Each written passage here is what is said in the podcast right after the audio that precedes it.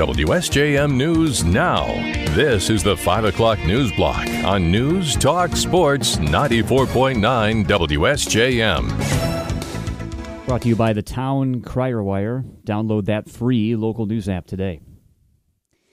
At a special meeting of the St. Joseph Township Planning Commission last night, uh, Commission Chair Ben Baker explained to John Nye and a representative from Abonmarche why they voted against the proposal for a planned unit development at the former Nye's Apple Barn site. Baker said the plans, which include multifamily housing units, two restaurants, a gas station, and a bank on the 12 acre site, do not adhere to the neighborhood mixed use section of the zoning ordinance in the township master plan. I'm not stating that any of these businesses or multifamily residentials are inappropriate for the site, in my opinion only that the site plan as presented does not meet the intent of the neighborhood mixed use category or the general standards for a special use. Mr. Nye responded. We've spent a whole lot of effort and money with Abonmarche to come up with what we thought was a good plan. So it's really disappointing. On the advice of the township attorney, the proposal will still head to the full township board of trustees for a vote unless the developers decide to pull the proposal or start over again. The date of that vote has not been determined, if it happens at all. As Holtec International seeks a loan from the U.S. Department of Energy to restart the Palisades nuclear power plant, environmental group Beyond Nuclear is urging Energy Secretary Jennifer Granholm to deny the company's request. Beyond Nuclear's Kevin Kamps tells us Holtec is seeking to restart a reactor that was already shut down. Holtec would just like the NRC to pretend like the shutdown never happened and just let it carry forward with the old license. The problem is, under NRC regulations, that license has been relinquished. Back on June 10th, 2022, when they emptied the reactor of its fuel, the previous owner, Entergy, certified with the NRC a permanent shutdown and a permanent defueling of the reactor. Camp says Holtec is also seeking to build some new small modular reactors at Palisades, something that would only increase the risk of an incident to the facility. Beyond Nuclear was among 185 organizations to sign the letter to Granholm. Camp says the $1.2 billion sought by Holtec is misleading because the actual cost of starting the plant would be more like 10 billion, counting the federal and state support being sought. He adds the Department of Energy is also considering a more than $7 billion loan guarantee for Holtec to build those small modular reactors. As gun safety legislation heads toward approval in Lansing, Governor Gretchen Whitmer says Democrats are doing what they said they would do. Speaking to MSNBC's Jen Psaki this week, Whitmer said, with mass shootings happening just about every day, the time for only thoughts and prayers is over.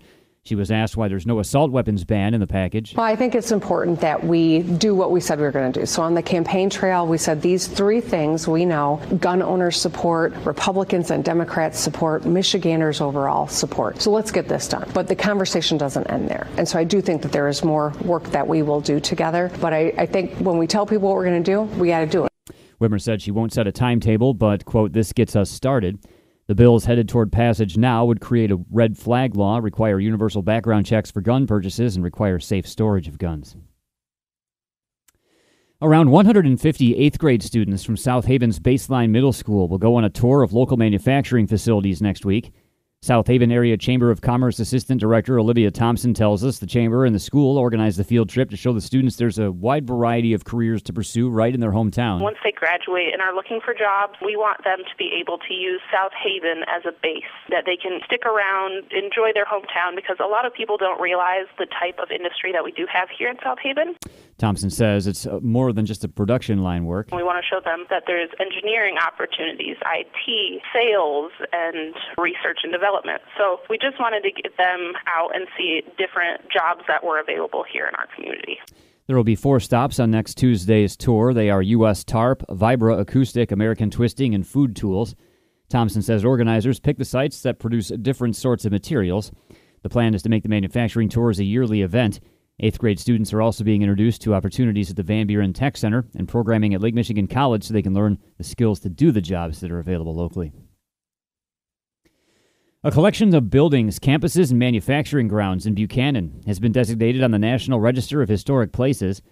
The Michigan State Historic Preservation Office has voted to designate the Clark Equipment Complex on the National Register, and it was officially listed on the register last week. Historic preservation consultant Kurt West Garner helped Buchanan as it sought the historic designation for the site. He says the site has housed dozens of buildings over the years as Clark became an international company throughout the last century. I wanted to kind of honor in terms of Buchanan's past and their heritage, that industrial heritage, and how much Clark meant not only to the history of Buchanan in terms of physically and geographically, but also the people that it impacted. And, you know, you think of all the thousands and thousands of people that worked for Clark Equipment that lived in Buchanan. This is something that's part of everybody's past, I think, up there. Garner says the eight acre site is mostly privately owned now, although the city hall and a park are owned by Buchanan. He says the addition of the Clark site to the National Register of Historic Places brings economic opportunities to the town and also honors the significance of the property in the community. The Benton Harbor location of Ben's Soft Pretzels has been named Franchise of the Year by the Goshen, Indiana based company. Out of more than 150 stores around the nation, company leadership recognized the Arts District location for its communication with corporate, questioning things in a respectful and professional way, the positive approach to management, and the success of the store. Co owner Julie Weckel shared her reaction with us. Honestly, I was completely shocked. There's amazing franchisee owners in the Benz family, and it could have gone to any number of people. So I was shocked, but very honored and pleased. Weckel praised the customers in the community for their support. She says she loves her neighbors in the Arts District. You can find out more at our story on WSJM.com. And Paw Paw High School is offering the entire community a chance to hear from a motivational speaker coming to talk with students uh, tomorrow. Gabe Salazar will address middle and high school students.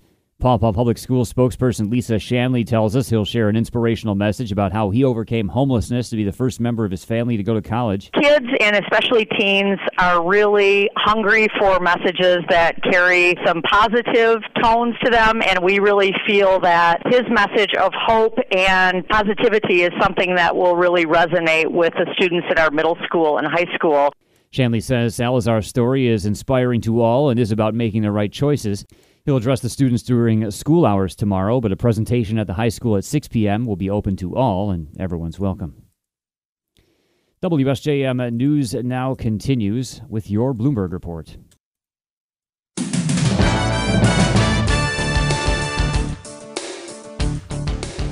WSJM News now continues, brought to you by Imperial Furniture in Dowagiac, where furniture shopping is fun. It's not clear if former President Donald Trump will be indicted in the case related to hush money paid to adult film actress Stormy Daniels, but ABC News has learned, according to one judge, prosecutors presented compelling preliminary evidence that Trump misled his legal team about possessing classified materials.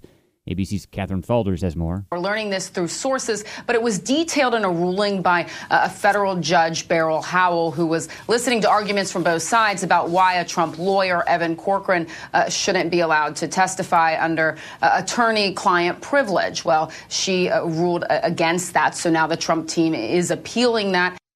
Meanwhile, there was no word today about the possible charges related to the Stormy Daniels payouts.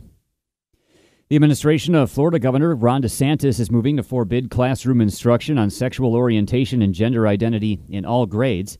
The proposal is scheduled for a vote next month before the State Board of Education and has been put forth by State Education Department, both of which are led by appointees of the governor. The rule change would ban lessons on sexual orientation and gender identity from grades 4 to 12, expanding the current law that critics call Don't Say Gay. DeSantis has leaned heavily into cultural divides on his path to an anticipated White House bid.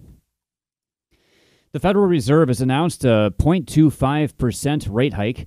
This will raise the central bank's benchmark federal funds rate to a range between 4.75 and 5%. This is the ninth rate hike since March of 2022.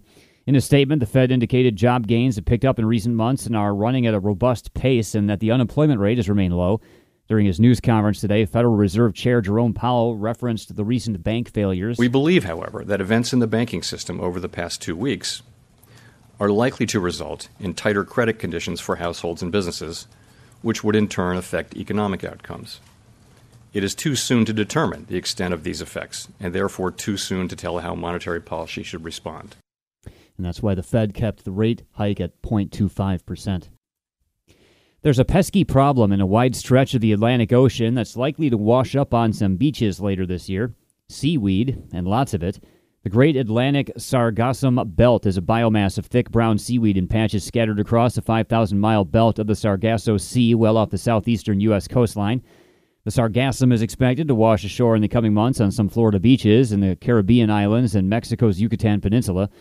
Sargassum blooms are not new, but this year's appearance in February was an early start for such a large algae mass. On shore, sargassum is a nuisance, carpeting beaches and releasing a pungent smell as it decays. For hotels and resorts, clearing the stuff off beaches can amount to a round the clock operation.